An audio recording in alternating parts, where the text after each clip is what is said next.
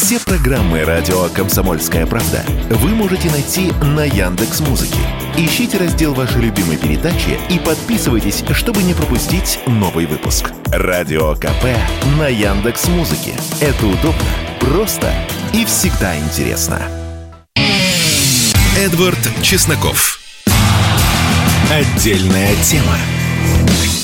Здравствуйте, друзья. Давайте поговорим о достаточно тяжелых вещах. И это не Украина и не конфигурация линии фронта. Американцы все четыре года на Тихом океане воевали чудовищно провально, буквально заваливали врага не только бомбами, но и трупами, том числе даже когда врага не было, погуглите вот этот остров в Голливудской гряде, который американцы брали в 1943 году, потеряв порядка 100 человек, при том, что там врага не было. Тот самый friendly fire.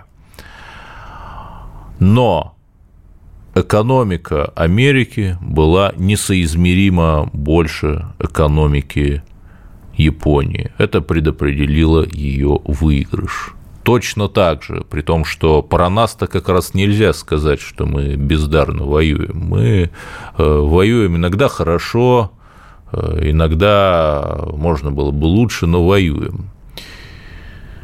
Поэтому я за СВО спокоен, потому что у нас есть и национальная консолидация, и экономическое превосходство над оппонентами. У нас есть энергоносители, у нас есть возможность произвести пресловутый уголь и сталь, есть возможность забить снаряд в пушку туго и выстрелить в мировую жабу из этой пушки. И это хорошо. Но представьте себе, теперь уже не о самом хорошем, представьте себе, например, что э, во время э, русско-турецкой войны при Екатерине II, это исторический факт, произошло восстание Пугачева, хотя, безусловно, там мы все читали «Капитанскую дочку», Пугачев нам по-своему симпатичен, как такой принц черни, но оно произошло.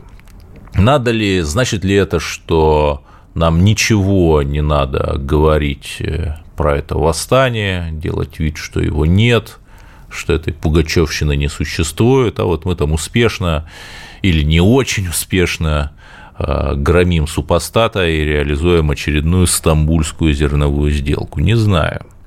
Перехожу еще ближе к теме. В Самаре мигрант зарезал девушку, продававшую машину.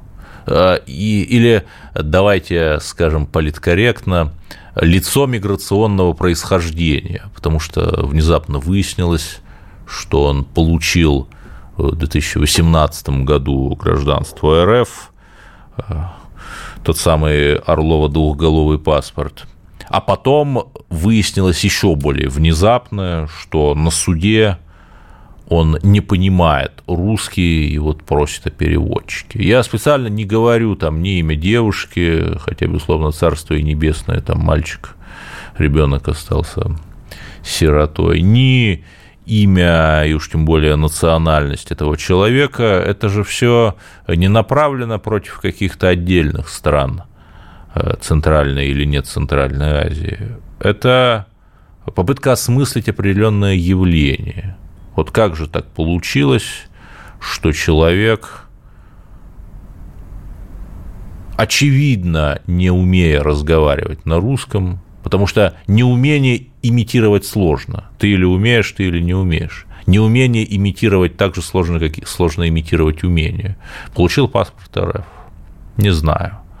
И вы мне скажете, ну, Эдвард, а если бы, например, там русский убил э, русскую девушку или там, не дай бог, э, еще кого-то, вы бы говорили об этом сейчас, тратили бы на это время, не разжигаете ли вы, мой дорогой Эдвард? Но понимаете, в чем проблема?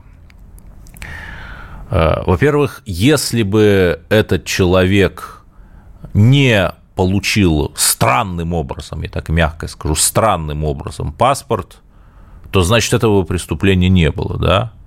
Мы э, не можем принять закон, чтобы там русские не убивали русских, так бывает, у нас 150 миллионов населения в стране, ну, наверное, будет всегда кто-то убивать кого-то, какое-то количество преступников есть, да, но мы можем принять закон, направленный на то, э, чтобы э, хотя бы минимизировать количество преступлений, за которыми стоят лица миграционного происхождения. Это точно так же, как вот пропасть, перед пропастью ставят отбойник. Ну, Нужен ли отбойник, который бы минимизировал вероятность падения вашего автомобиля в пропасть? Конечно, нужен.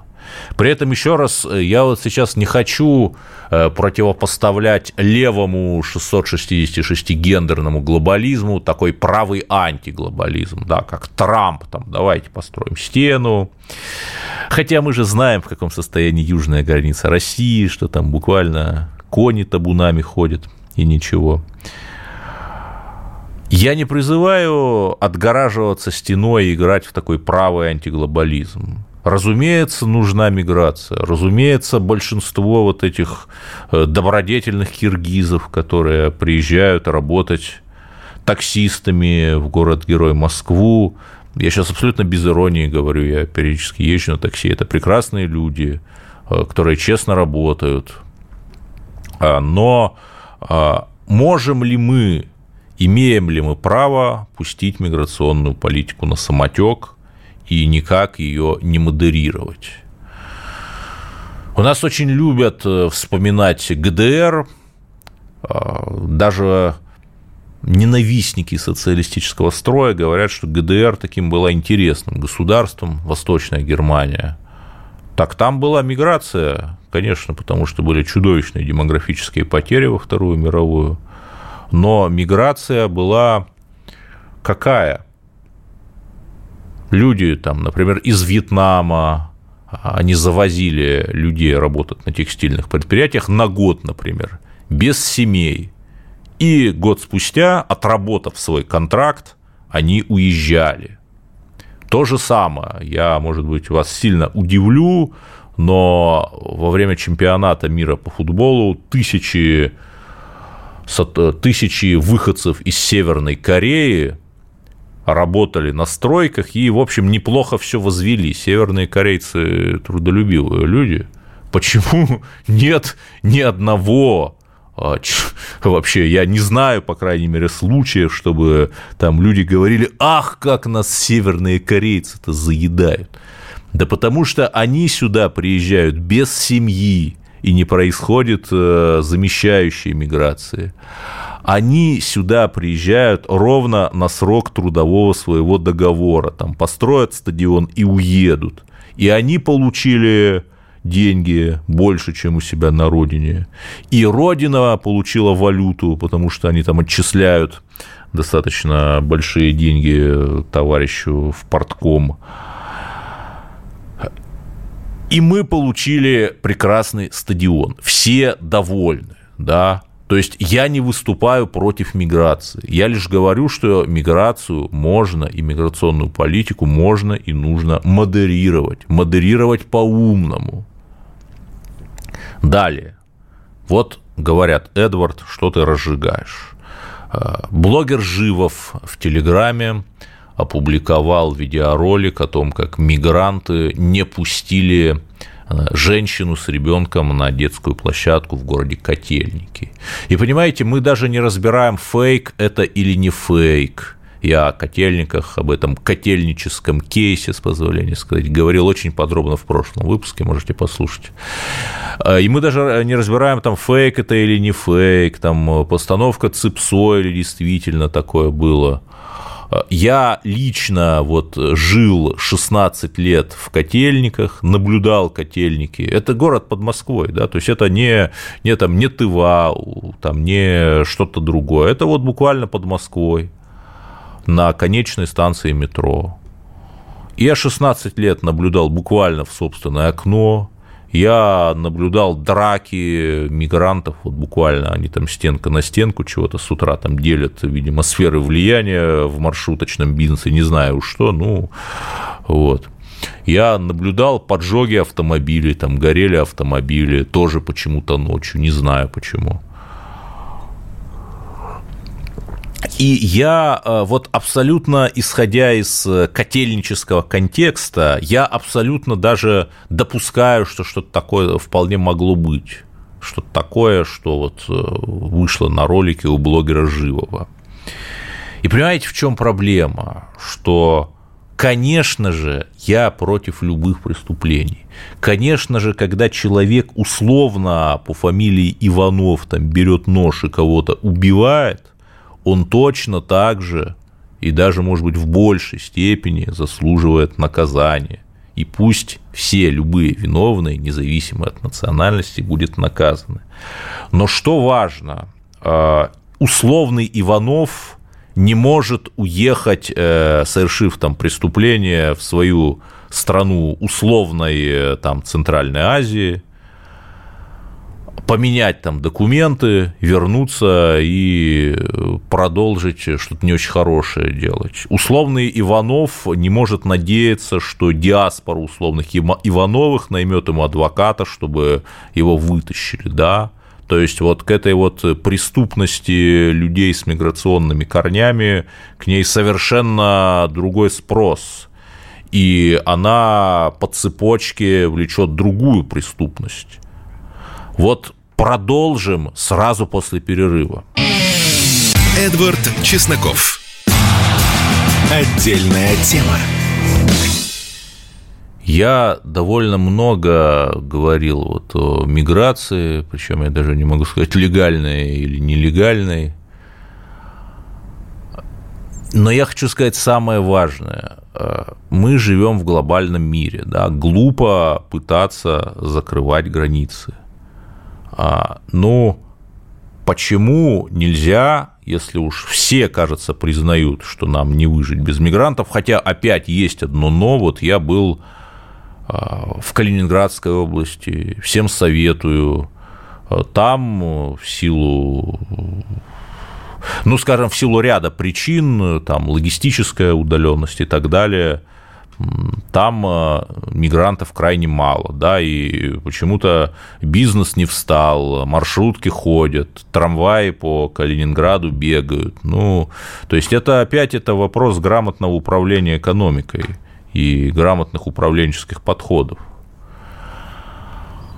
К чему я призываю?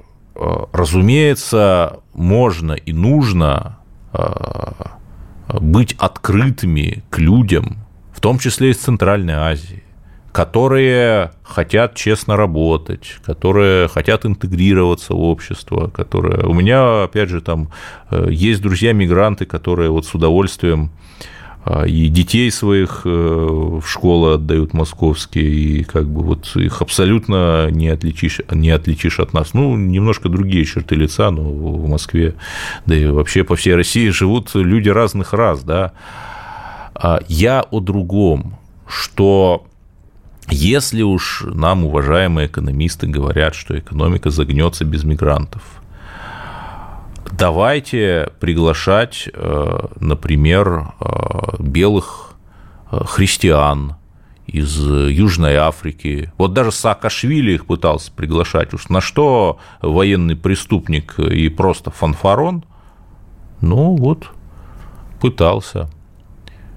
А я отсылаю вас к статье в «Комсомольской правде», там еще, по-моему, от 2018 года, о том, как пытались буры сюда переехать, но уважаемые чиновники э, не пошевелили даже фалангой пальца, они вот э, приехали, погоревали и уехали. А если у нас безвизовый режим э, с Центральной Азией, да, где есть угроза ИГИЛовского, ИГИЛ запрещенная в России организации терроризма, а где регулярно мы видим русофобские выходки, в том числе не просто каких-то уличных активистов, Куатов, Ахметовых, а депутатов э, местных парламентов, у нас с ними безвизовый режим. Почему нам нельзя сделать э, безвизовый режим, например, с развитыми странами? Чтобы они приезжали сюда в качестве туристов, да? А, чтобы если условный американский реднек я, понимаете, а, я не думаю, что условный американский реднек опаснее вот того человека, который в Самаре убил девушку и лишил мать ребенка. Не думаю. Почему нам нельзя а, как-то отменить или смягчить визовый режим? Там Беларусь, например, отменила визовый режим для Литвы и других стран, и Польши. И туда приезжали, значит, покупали эту колбаску белорусскую, и, и нормально. С начала года уже десятки тысяч приехали европейцев в Беларусь, там оставили какие-то деньги в ее экономике, и фронт, что называется, не рухнул. Более того, я вот не фанат СРЗП, и я сейчас не хочу как-то говорить что-то о депутате Дмитрии Кузнецове, что-то там восхвалять его как-то.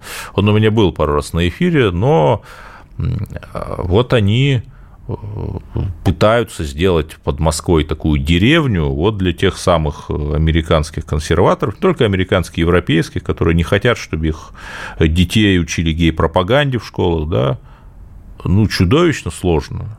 То есть чудовищно сложно просто сдвинуть бюрократическую машину, чтобы этим людям хотя бы разрешили приехать. Что же это такое? Нет ли тут того самого национализма? Это странно. Вот. И что самое это главное, ну вот э, приводилась версия, то есть приводилась статистика, что порядка 600 тысяч выходцев из Таджикистана за последние годы получили э, гражданство РФ. И здесь я, опять же, я реалистичен. Э, в России чудовищный демографический кризис. Ну, те из русских, кто хотели вернуться, ну, они, в общем, вернулись. А говорить о том, что там в той же Прибалтике, там, да, в Молдавии остались в основном пенсионеры.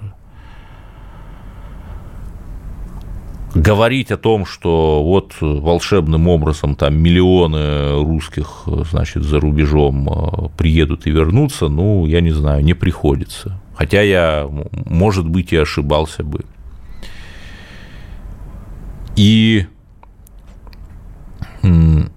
при этом, опять же, поправьте меня, если я ошибаюсь, у нас есть законы о двойном гражданстве. Например, если вот эти 600 тысяч человек э, служили в армии у себя на родине, то они могут не служить в армии в России. Я просто предлагаю э, немного модифицировать э, законы. Но почему бы не сделать так, чтобы эти во всех отношениях уважаемые люди не принадлежащие коренным национальностям России, то есть те, у кого есть свое национальное государство, получившие вот за там, последние годы паспорта, почему бы им не отдать долг родине в рядах СВО, э, причем не обязательно даже э, я никого не призываю там бросать на фронт. Есть стройбат, есть железнодорожные войска, есть погранохрана. Есть разные варианты, которые не связаны непосредственно с риском для жизни, но связаны с тем, что ты отдаешь долг родине. Я не знаю, почему, понимаете, нет, вам никто не ответит, почему вот мы не можем как-то вот использовать этот мобилизационный резерв. И те, кто действительно любят Россию, кто хотят в ней жить, они останутся, а те, кто не связывают свое будущее с Россией, они просто уедут. А то у нас русские, чеченцы, а, буряты, другие этносы умирают на СВО, а вот э, новые россияне, ну, есть, наверное, конечно, истории, но они какие-то, ну, уж совсем единичные – Но, в общем, давайте все-таки сменим тему, потому что это уже некоторая пошлость говорить об одной теме в течение четверти часа. Депутат Государственной Думы Ольга Занко направила в профильные органы обращение с требованием проверить Бориса Акунина на причастность к финансированию э, всяких нехороших историй. В общем, тут даже проверять ничего не надо. Он действительно донатит Украине.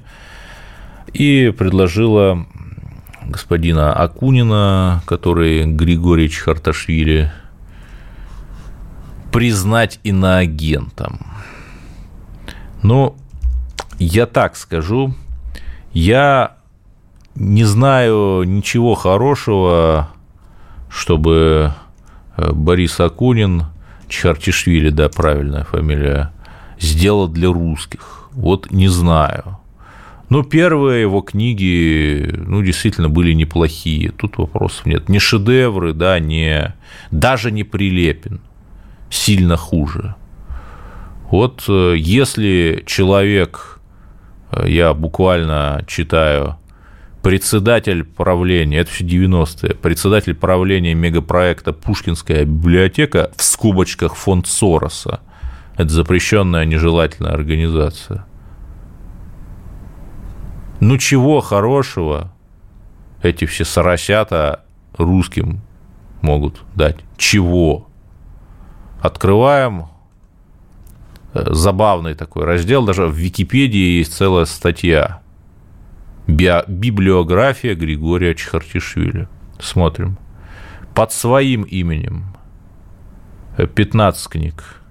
Борис Акунин. Под именем Борис Акунин 49 книг, еще под другими именами 6 книг, переводы 30. А, иными словами, я немножко перескочу уже и дам вам полные арифметические расклады с 1998 года, когда Акунин стал издаваться активно, он издал 55 романов. Причем некоторые из них очень крупные, там э, чуть не на миллион знаков.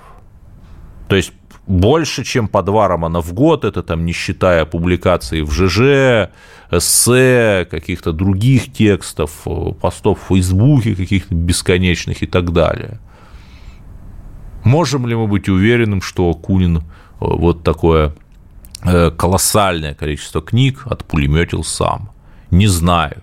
Долой, э, давайте освободим литературных рабов от Бориса Акунина и, наконец-то, признаем этого русофоба и украинофила иностранным агентом. Всем же будет лучше. Отберем деньги у иноагентов и дадим русским. Слушайте новости.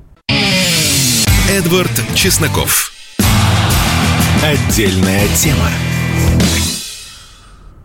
Постоянные мои читатели, кстати, пользуясь возможностью, призову вас подписаться на мой телеграм-канал Эдвард Чесноков, так и называется в Телеграме. Подписывайтесь. Так вот, мои постоянные читатели знают, что я еще и парламентский корреспондент комсомольской правды в Государственной Думе. И один из ее депутатов, Александр Спиридонов, подкинул мне очень любопытную тему, которая прямо а, вдохновила меня до чрезвычайности. Как известно, Антон Чехов, когда умирал, об этом есть воспоминания Станиславского, о том, как он уже с тяжело больным Чеховым беседует. Это там, по-моему, 1903-1904 год. И вот он изложил ему замысел своей пьесы, по понятным причинам незаконченной, и во втором действии этой пьесы местом действия был ледокол, плывущий к Северному полюсу. То есть представьте, там Чехов с его э, дачами и дачниками, э, промотавшимися дворянами и мещанами, провинциальной этой интеллигенцией, и вдруг ледокол, плывущий к Северному полюсу. И именно это сейчас и происходит. А, ледокол Михаил Сомов, такой почти чеховский ледокол, вышел из Архангельска, а депутат Александр Спиридонов представляет как раз Архангельск в Думе, собственно, поэтому он и предложил мне об этом рассказать в эфире. Э, ледокол Михаил Сомов вышел из Архангельска во второй рейс по Арктике, там будут заброшены грузы на наши арктические базы. Но что э, самое-то интересное, помимо полярников, там принимает участие творческая экспедиция, писатели и художники. То есть, ну, э, может быть, довольно-таки рискованный пример, э, но э, как вот Максим Горький тоже плыл на корабле, по-моему, на, на корабле Боки, Глеб Боки, так корабль назывался, вот туда на русский север по Беломор-каналу, Э, при всех, опять же, но что вот специфика и кто строил, да, это все помнит. Но вот сейчас у нас то же самое, только без ГУЛАГа. И это хорошо. То есть мы э, нашу Арктику осваиваем вот без такого полурабского труда гулаговцев. Вот давайте послушаем. Э, сначала выступит э, в записи Владимир Станулевич, координатор проекта творческих экспедиций в Арктику. Собственно, вопрос «Зачем?». Это возвращение к культурным традициям, заложенным художниками Александром Борисовым в конце XIX века и Степаном Писаховым, которого мы скорее знаем как сказочника, но в конце 19-го, начала 20 века он ездил по побережью Ледовитого океана на Новую Землю, и сохранились его прекрасные картины. Тогда освоение Арктики Российской империи сопровождалось по инициативе графа Витта, министра финансов империи сначала, затем премьера, сопровождалось поездками художников. Вот он возил с собой Александра Марисова, молодого архангельского художника, выпускника иконописной артерии Соловецкого монастыря. И тот зарисовывал берега, бухты, заливы. По поручению Витта выполнялась указ императора Александра III по поиску глубоководной бухты для незамерзающего порта на Мурмане. И затем произошла великолепная вещь. Картины Борисова стали с помощью Витта экспонироваться в Европе, в Париже, Лондоне. Съездил он в Нью-Йорк, был принят президентом Франции, королем Великобритании, президентом США. И тогда произошел такой культурный прорыв. Русскую Арктику никто не представлял. Арктику-то вообще никто не представлял. Хотя она тогда становилась популярной за счет географических открытий. Но вот русскую Арктику за рубежом не представляли. Русские интересы зачастую нарушались. И вот картины Борисова в э, Европе произвели огромное впечатление. Да, но и, и нам удалось действительно удалось, потому что сеансы связи с ледоколом, идущим к Северному полюсу, они вот почти что буквально как сеансы связи с космической станцией.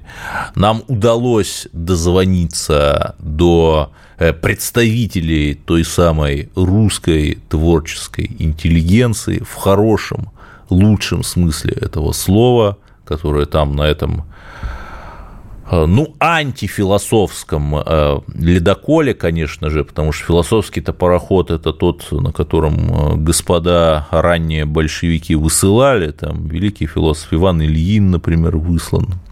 Таким образом был. А вот у нас антифилософский пароход, потому что он идет к Северному полюсу и потом возвращается в Архангельск вместе с художниками и писателями, которые полны новых впечатлений. Вот опять же, послушайте запись.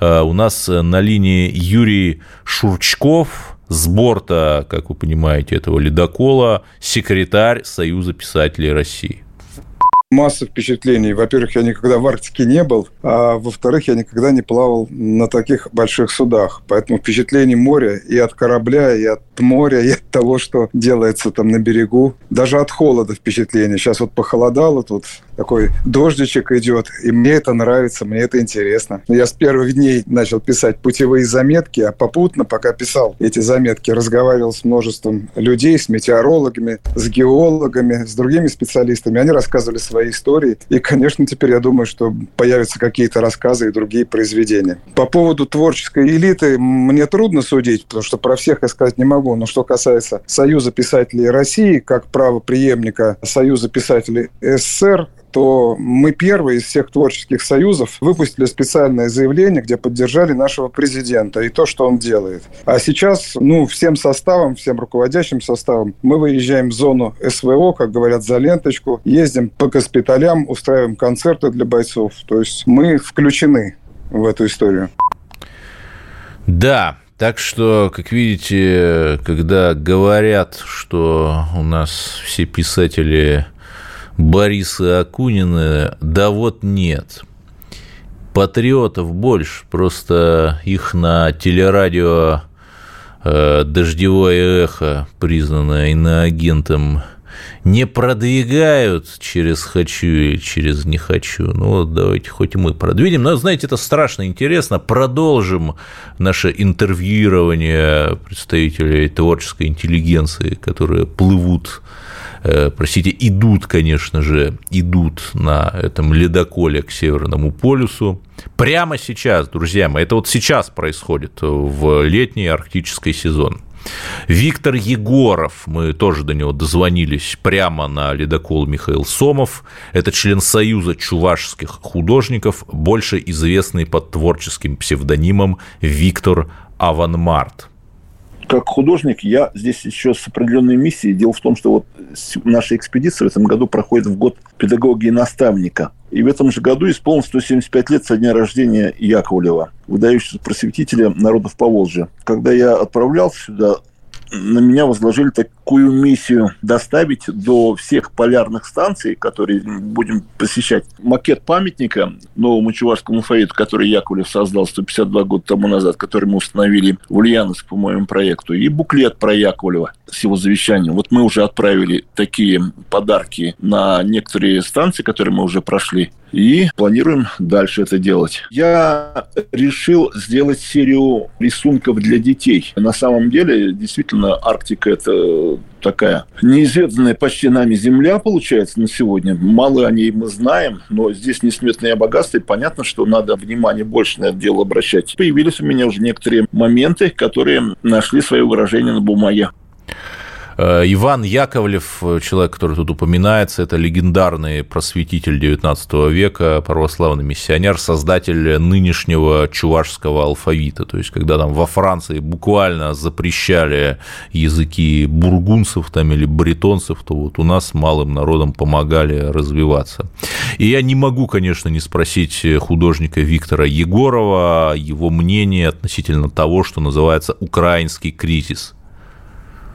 Насчет того безобразия, которое у нас сейчас с соседями творится, у меня свое мнение как у художника. Просто-напросто у наших соседей на сегодняшний день неправильный флаг. У них синий флаг, э, синий цвет находится сверху, а желтый снизу. Это, собственно говоря, с точки зрения цветовой символики недопустимые вещи. Желтый цвет – это не цвет соломы. Желтый цвет – это цвет солнца, и он должен быть сверху. И когда они перевернут этот флаг, наоборот, желтым сверху, синим к низу, то все будет нормально. Там э, давно советовала одна китайская художница еще при Кучме это сделать. Ну, как-то вот руки не дошли. Не дозрели, видимо, до этого.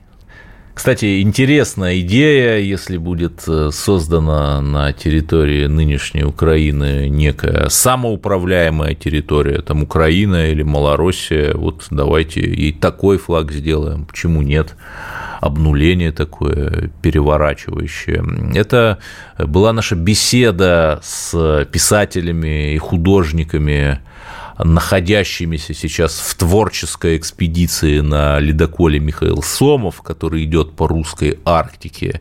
И я вам скажу, что даже технически просто организовать этот разговор было сложно. Да, у них там есть спутниковый телефон, но его можно использовать только в экстренных случаях. У них э, иногда бывает интернет, но очень периодически. То есть вот буквально как в 30-е годы во времена освоения Арктики, там, когда ловили радиолюбители сигналы. Вот продолжим через пару минут. Эдвард Чесноков. Отдельная тема. Да, хотел сказать забавно, но не забавно, конечно же. Всю первую половину программы я говорил о миграционном вопросе. И вот я опять же цитирую, там, если это фейк, давайте опровергнем, э, проведем э, фестиваль межнациональной кухни, э, вечер толерантности, поэтические чтения великих украинских поэтов. Цитирую, вот это Егор Холмогоров – ретвитнул сообщение в телеграм-канале телеграм ОБ «Право и свобода».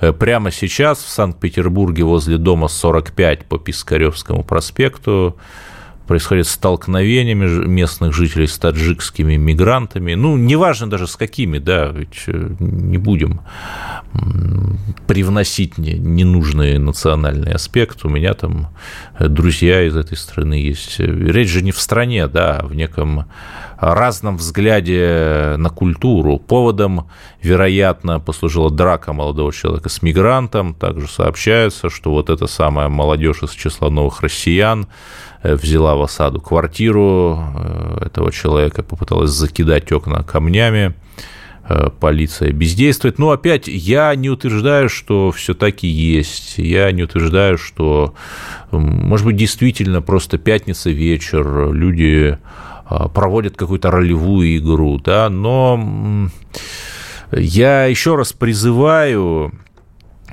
что победа и прочный фронт, он невозможен без прочного тыла.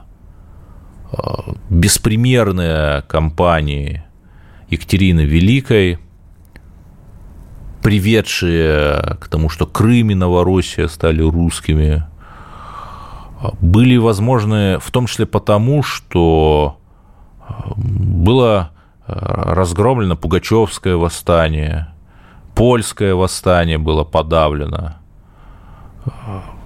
Поляки, причем сейчас говорят про страшных жестоких русских, но они, правда, не говорят, как они сами просто нападали на спящих русских солдат и с ужасающей такой, я бы сказал, э, современной бандеровской жестокостью их убивали, да. Вот так вот. Поэтому, друзья, конечно, давайте жить дружно, но в то же время давайте э, как-то поддерживать межнациональный мир. Ведь это то, это та карта, которую разыгрывают э, наши недруги. Вот еще одна новость, э, которая меня поразила. А, АРД, это немецкий телеканал, говорит, что разведка Германии перехватила некий телефонный разговор одного уважаемого белоруса и его не менее медийно известного гостя. То есть вот эти вот немецкие господа, они уже вообще не скрываются. А это нонсенс. То есть даже все, понятно, что все друг друга слушают, но говорить о том, что твои спецслужбы прослушивали переговоры президента, пусть небольшой, в общем, но страны европейской, с которой ты там еще недавно, по крайней мере, пытался строить отношения, это просто плевок –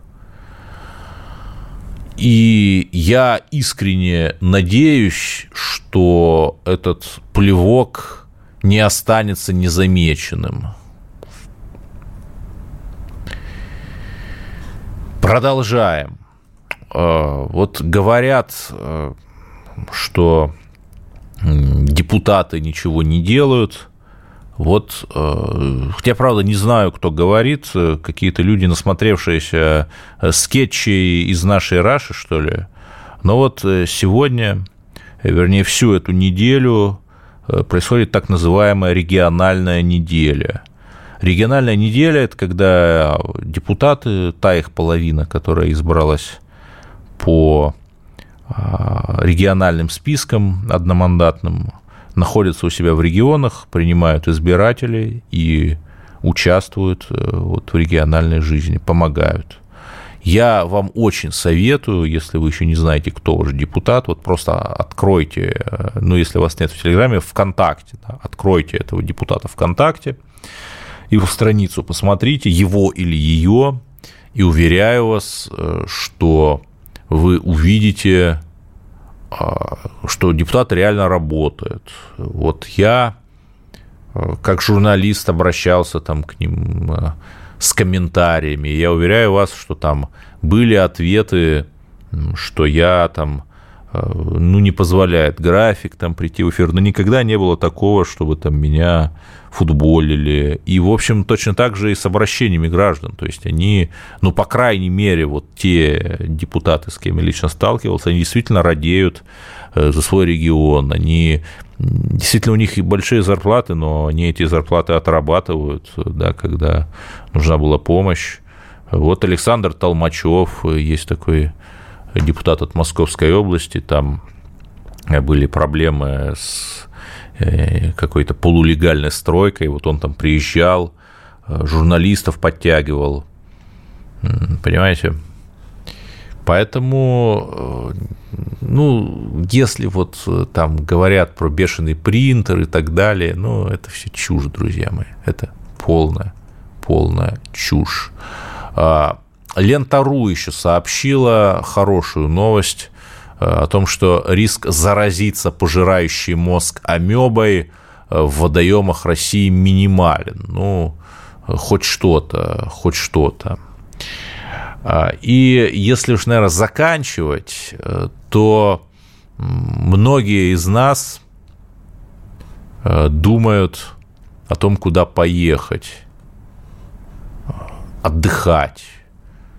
Я всех я всем предлагаю э, поехать по России. Если вы состоятельный человек, то сейчас абсолютно во всех регионах, ну, хорошо, не во всех, но в большинстве э, открыты отели э, люкс-класса, причем по, по вменяемым ценам, да, сильно дешевле чем слетать э, вот в эту пошлую э, дубайскую Пальма-Джумейру. Прекрасно в Калининградской области, наша русская Балтика. Прекрасно на Алтае, там э, один известный российский банк открыл свой курорт, и это хорошо. Прекрасно на Камчатке, где можно посмотреть гейзеры. Во Владивостоке, друзья мои, как хорошо. Там тоже открылась хорошая гостиница. А уж как на Курилах хорошо. Вообще жить надо так, э, чтобы при посещении тобой э, какой-то территории э, японский парламент и другие органы власти выражали протест. И бог с ними. Если эти националисты захотят от пережитого ими эмоционального потрясения о том, что мы, русские, посетили нашу русскую территорию, сделать цепуку э, и прочие Роскомнадзорности, пусть делают, будет только лучше.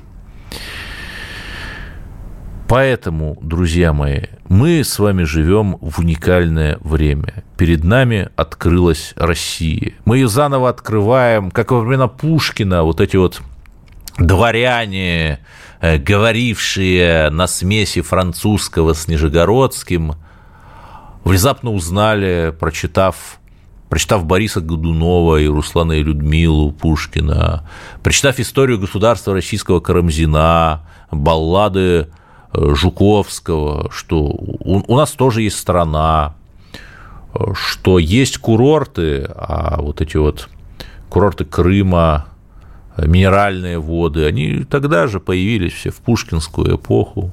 Бахчисарайский фонтан, то есть тот же Бахчисарайский фонтан, пушкинская поэма, это же вообще гениальная промо-акция. Отдыхайте на курортах русского Крыма. Русского полиэтничного Крыма, безусловно, там и православные, и мусульмане, и караимы живут. Вот давайте мы последуем примеру Пушкина и будем отдыхать в России. Надоело уже. Тем более, что близится саммит Россия-Африка в Санкт-Петербурге. И вот уже нам не надо ехать в Африку. Африка сама приедет к нам, и это хорошо. И самое главное, друзья мои, не переживайте из-за курса а, доллара. У нас с вами, или там, если вы совсем молодые, у наших с вами отцов тоже был кризис 98 года, когда доллар поднялся там с 5 до 20, а потом до 25 рублей, то есть в 4-5 раз поднялся там, просто за неделю. И ничего, очень многие бизнесы тогда возникли. Само понятие бизнес-ланч, то есть комбинированный обед за какую-то вменяемую цену, даже в дорогом ресторане, это все тоже возникли, возникло тогда, вот как антикризисная мера. Промышленность тогда ожила, потому что стало наконец-то выгодно не закупаться за рубежом, а делать самим. Россия делает сама. Делала, делает и будет делать и уделает всю эту жабовую миру, мировую жабу и других мерзких жабогодюковых созданий. Мы победим, потому что разум, добро и правда должны победить. Спасибо. С вами был Эдвард Чесноков. Отдельная тема.